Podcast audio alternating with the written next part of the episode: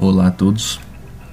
aqui estamos novamente com um grupo formado por mim, João Costa, e meus colegas Marcos Vinícius, Murilo Santos e Natan Prestes. Desta vez trazemos uma abordagem de um contexto histórico sobre o pensamento ambientalista e, obviamente, sobre o próprio direito ambiental. Quando se fala em ambientalismo até mesmo no direito ambiental, logo se remete aos dias atuais, à era da tecnologia. Muito por ser um tema recente nos debates e nas próprias falas informais, mas principalmente dentro das academias. É, porém, o ambientalismo, o pensamento ambientalista, ele é tão antigo quanto podemos imaginar. É, a gente pode voltar aí algumas eras atrás, é, mais precisamente ali no contexto da Idade Média, é, na disputa pela ilha da Grã-Bretanha, principalmente o povo irlandês. Os primeiros registros que se tem história sobre um controle é, da matéria-prima consumível e não renovável que se tem história se remete é, precisamente ao povo da Irlanda e aos druidas. Os druidas nada mais eram do que representantes da sociedade irlandesa responsáveis pela organização ali do, do seu meio social em si, conselhos jurídicos e a, a gestão em si. Ele é como se fosse um, um prefeito da época, por assim dizer. É, e o druida, então, nesse contexto, ele era o cara responsável, além de todas essas atribuições, mas por controlar os gastos do, dos materiais de consumo, do, da, das matérias-primas da época, é, que se construíam basicamente por árvores é, plantações alimentícias e, e demais variáveis neste sentido. Ainda na Idade Média, mais precisamente por volta ali do início dos anos 800, final dos anos 700 depois de Cristo, é, muito por conta da influência obtida por Carlo Magno, é, responsável pela unificação dos três reinos francos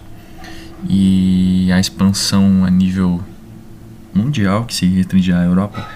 do sistema de governo feudal, houve-se então uma disputa é, pelo meio ambiente no que diz respeito a pontos estratégicos no âmbito militar, onde certos relevos e certos terrenos eram tidos como mais propícios ou menos propícios para o desenvolver de uma batalha, algum plano de conquista e, e tudo mais, que dizia respeito muito à época, muito à fase é, violenta que a Idade Média trouxe para o mundo. E então só nesses nesses breves períodos já se vê como o meio ambiente se fazia importante e já era abordado com uma questão uma questão mais prioritária, é, seja antigamente, é, do ponto de vista dos recursos naturais, ali pelo povo é, islandês antigo, e bem como do ponto de vista estratégico, uma disputa territorial é, para qual ambiente, para qual território, para qual relevo valia mais, era mais importante no desenvolver de uma batalha na época. Seguindo um pouco mais adiante, nessa nossa viagem temporal e histórica, agora no contexto do iluminismo, é, pautados ali pelos pensamentos e ideias liberais vindas de John Locke, seu justnaturalismo, é, a prevalência do indivíduo acerca do coletivo é, e o incentivo propriamente à, à propriedade privada, é, levou então aos alguns moradores de alguns alguns reinos, alguns locais cujo governo eram totalitaristas, como por exemplo o Reino Francês de Luís XVI, é, onde a produção agrícola da época, apesar de dela ser ter os seus proprietários, mas ela era tomada pelo governo e distribuída da forma que lhes convinha, levou à seguinte indagação de alguns membros da sociedade da época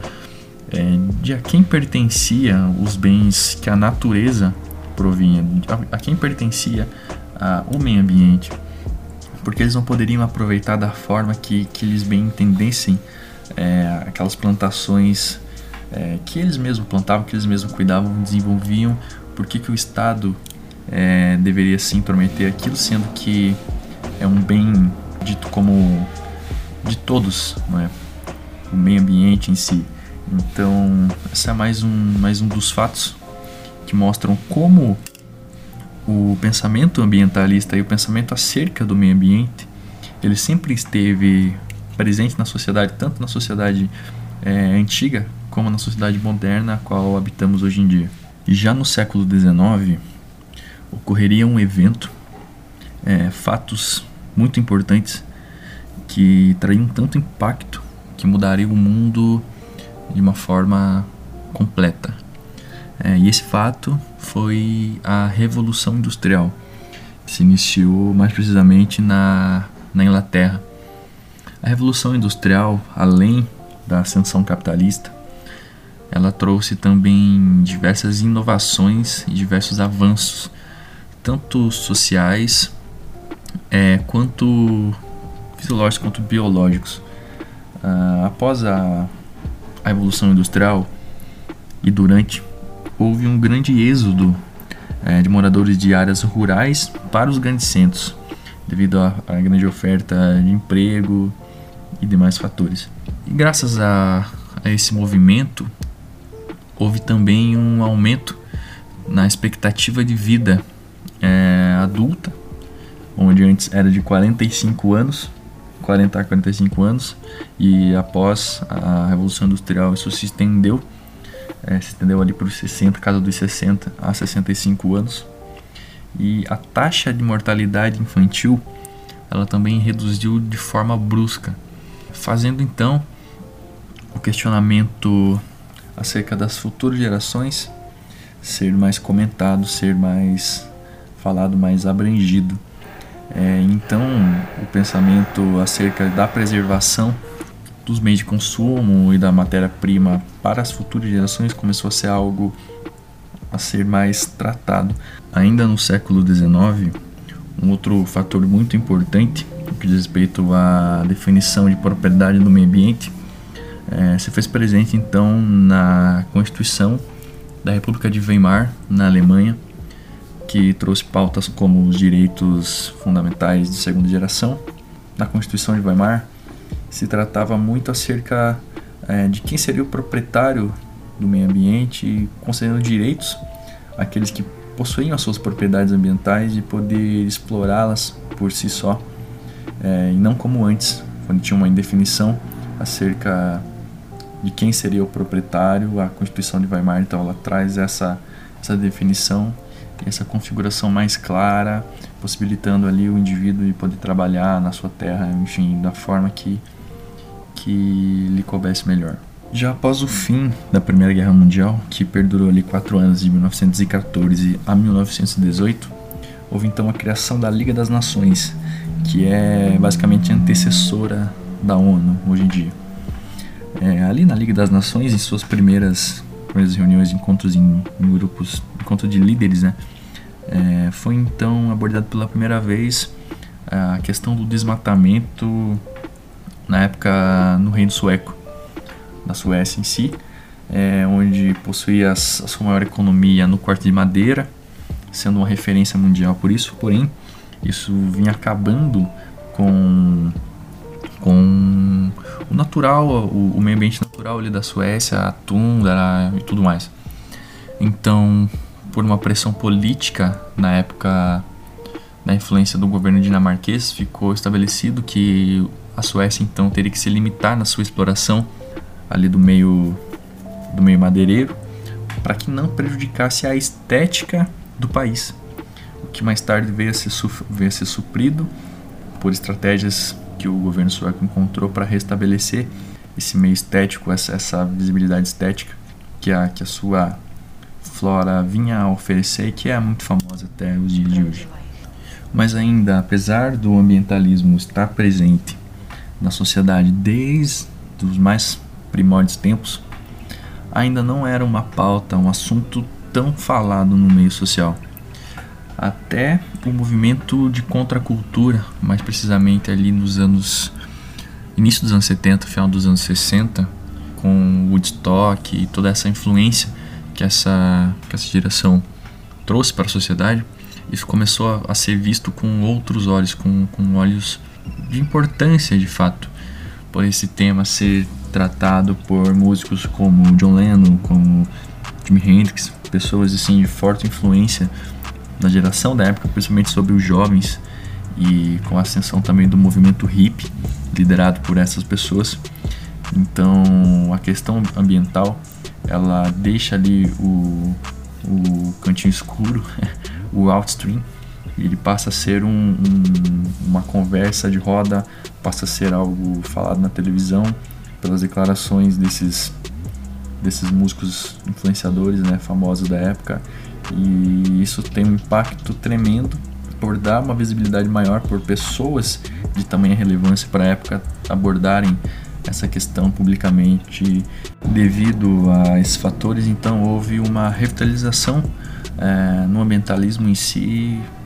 é, deixando a pauta um pouco mais extensa e um pouco mais mais famosa. Em decorrência disso tudo, então a ONU, a Organização das Nações Unidas, realiza pela primeira vez a Conferência das Nações Unidas sobre o Meio Ambiente, também conhecida como a Conferência de Estocolmo, é, que foi realizada na cidade de Estocolmo em 1972. E nessa conferência, então, ficou estabelecido a devida importância da preservação ambiental e, juntamente com a fiscalização da preservação ambiental por parte desse órgão é, que abrange aí o, o, mundo todo e essa, essa fiscalização ela vigora até os dias atuais. Então, com essa abordagem histórica, nos mostra a importância do pensamento ambiental acerca do meio ambiente, como não é algo novo, como não é algo de agora, que desde os dos mais antigos tempos já vinha se fazendo presente na sociedade, porém de uma forma muito pacífica, de uma forma muito passiva, não sendo muito questionado como vem sendo nos dias atuais, como vem sendo sido debatido nos dias atuais, o que obviamente tem seus pontos positivos, como também seus pontos negativos. Antes da previsão legislativa do conceito de meio ambiente, trazida com a Lei de Política Nacional do Meio Ambiente no ano de 1981, a proteção do meio ambiente, ou melhor, da natureza, sendo de maneira mais ampla e simples de se dizer, é tratado desde muitos anos atrás. Documentos como o Código de Hammurabi, o Livro dos Mortos do Antigo Egito e até mesmo o hino persa de Zaratustra já demonstravam uma preocupação dessas antigas civilizações com a natureza. Preocupação esta que alcançou também a lei mosaica, que determinava que, em caso de guerra, as florestas, os arvoredos deveriam ser poupados. Vemos também na Magna Carta, outorgada pelo rei João Sem Terra, como era conhecido, no ano de 1215, que tratava de maneira minuciosa a utilização das florestas. Na Europa, países como Portugal e Espanha também tratavam da proteção à natureza em seus ordenamentos jurídicos. No caso de Portugal, um exemplo é a proibição do corte de carvalho, bem como o crime da poluição das águas, previsto nas ordenações filipinas. É importante destacar que aqueles que eram condenados por crimes ambientais em Portugal eram degradados para o Brasil, sendo este o estopim para as questões ambientais em território nacional. É de conhecimento que, desde os tempos antigos, o desenvolvimento de um país se dá por meio da exploração de seus recursos naturais, e no Brasil não foi diferente. Até a década de 60, o país sofreu uma exploração desenfreada, ou melhor, desregulamentada, surgindo então a necessidade de uma previsão legal para que a exploração passe a ser de maneira harmoniosa, mais regulada. Foi então na década de 60 que passou a surgir as primeiras previsões legais, em que tange a proteção do meio ambiente. como o Código Florestal de 1965, o Código de Caça em 1967, que atualmente é denominado de Código de Proteção à Fauna, o Código de Pesca em 1967 e também o de mineração também no ano de 1967. É importante salientar que o Código Florestal trouxe uma previsão avançada para sua época, abrangendo as florestas e as demais formas de vegetação como bens de interesse comum a todos os habitantes do país. Previsão esta contida no seu artigo 1. Posteriormente, nos anos 80 e 90, novas regulamentações foram surgindo, visando a proteção do meio ambiente, como a Lei de Responsabilidade por Danos Nucleares, no ano de 1977, a Lei de Zoneamento Industrial nas Áreas Críticas de Poluição, em 1980, a Lei de Política Nacional do Meio Ambiente, tratada no começo deste áudio, em 1981, e a Lei dos Agrotóxicos, em 1989. Mas pode-se dizer que o maior destaque da proteção do meio ambiente no Brasil ocorreu com a Constituição Federal de 88,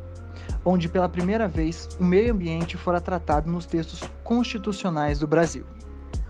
Bom, ainda falando sobre todos esses cuidados e preocupações com o nosso meio ambiente, vale a gente ressaltar que toda essa preocupação com a preservação ambiental, ela só foi se tornar uma questão a nível internacional após a Segunda Guerra Mundial.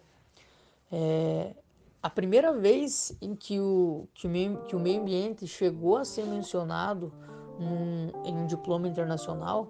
foi no Pacto Internacional de Direitos Econômicos, Sociais e Culturais, no ano de 1966, lá no seu artigo 12, e que passou um tanto quanto despercebido, talvez até sem muita importância né, aos olhos da população. Porém, ali nesse mesmo pacto, é possível a gente encontrar uma combinação com um direito de vida adequado, uma junção ali, ou melhor dizendo, ao direito à saúde, né, para que a gente possa explicar de uma maneira mais entendível, seria ali o direito de toda e qualquer pessoa de desfrutar do mais elevado nível de saúde física e mental. É, bom, embora essa primeira menção aí, é, que foi é, a primeira menção referente ao nosso meio ambiente, como já dito anteriormente, ela tenha sido de uma maneira é, tal, que passou um pouco despercebido, né, digamos até que de uma maneira indireta, é lógico que ela não deixa de ter uma grande importância e um significado muito grande, é, até porque essa menção ela ocorreu em um tratado internacional de direitos humanos. E, e, isso, isso já demonstra que lá em 1966 ali já havia um entendimento um entendimento correto, diga-se de passagem, de que uma vida digna e bem vivida ela depende é, logicamente de um meio ambiente saudável e equilibrado. O direito ambiental ele tem como uma das suas principais características, a conscientização de como devem ser administrados, respeitados ou utilizados os recursos naturais, visto que esses, em sua grande maioria, eles são imprescindíveis para a vida humana. O direito ambiental ele tem como objetivo responsabilizar possíveis causadores de dano ao patrimônio natural, para que esses danos aconteçam com menos frequência, visando coagir pela própria lei os indivíduos para que não pratiquem determinados atos que possam trazer malefícios para o meio ambiente e que, consequentemente, posteriormente, vão trazer é, malefícios também para a própria sociedade e para ele próprio. A Constituição Federal de 1988, ela trouxe o um capítulo específico falando do direito ambiental no artigo 225, que é onde diz que todos têm direito ao meio ambiente ecologicamente equilibrado, bem de uso comum do povo e essencial à sadia qualidade de vida, impondo-se ao poder público e à coletividade o dever de defendê-lo e preservá-lo para as presentes e futuras gerações. Então precisou ser estabelecido algumas normas de conduta e previsões de sanções aos crimes ambientais praticados tanto pela pessoa física quanto por pessoa jurídica, visto que essas infrações contra o meio ambiente elas são infrações contra toda a sociedade, são infrações contra a coletividade, mas elas também atingem bens individuais, como a saúde e a qualidade de vida das pessoas. Tendo como objetivo a priorização da sociedade em vez do indivíduo, em termos de responsabilização e conscientização ambiental, visto que essa prioridade no coletivo impactará diretamente na qualidade de vida de todos.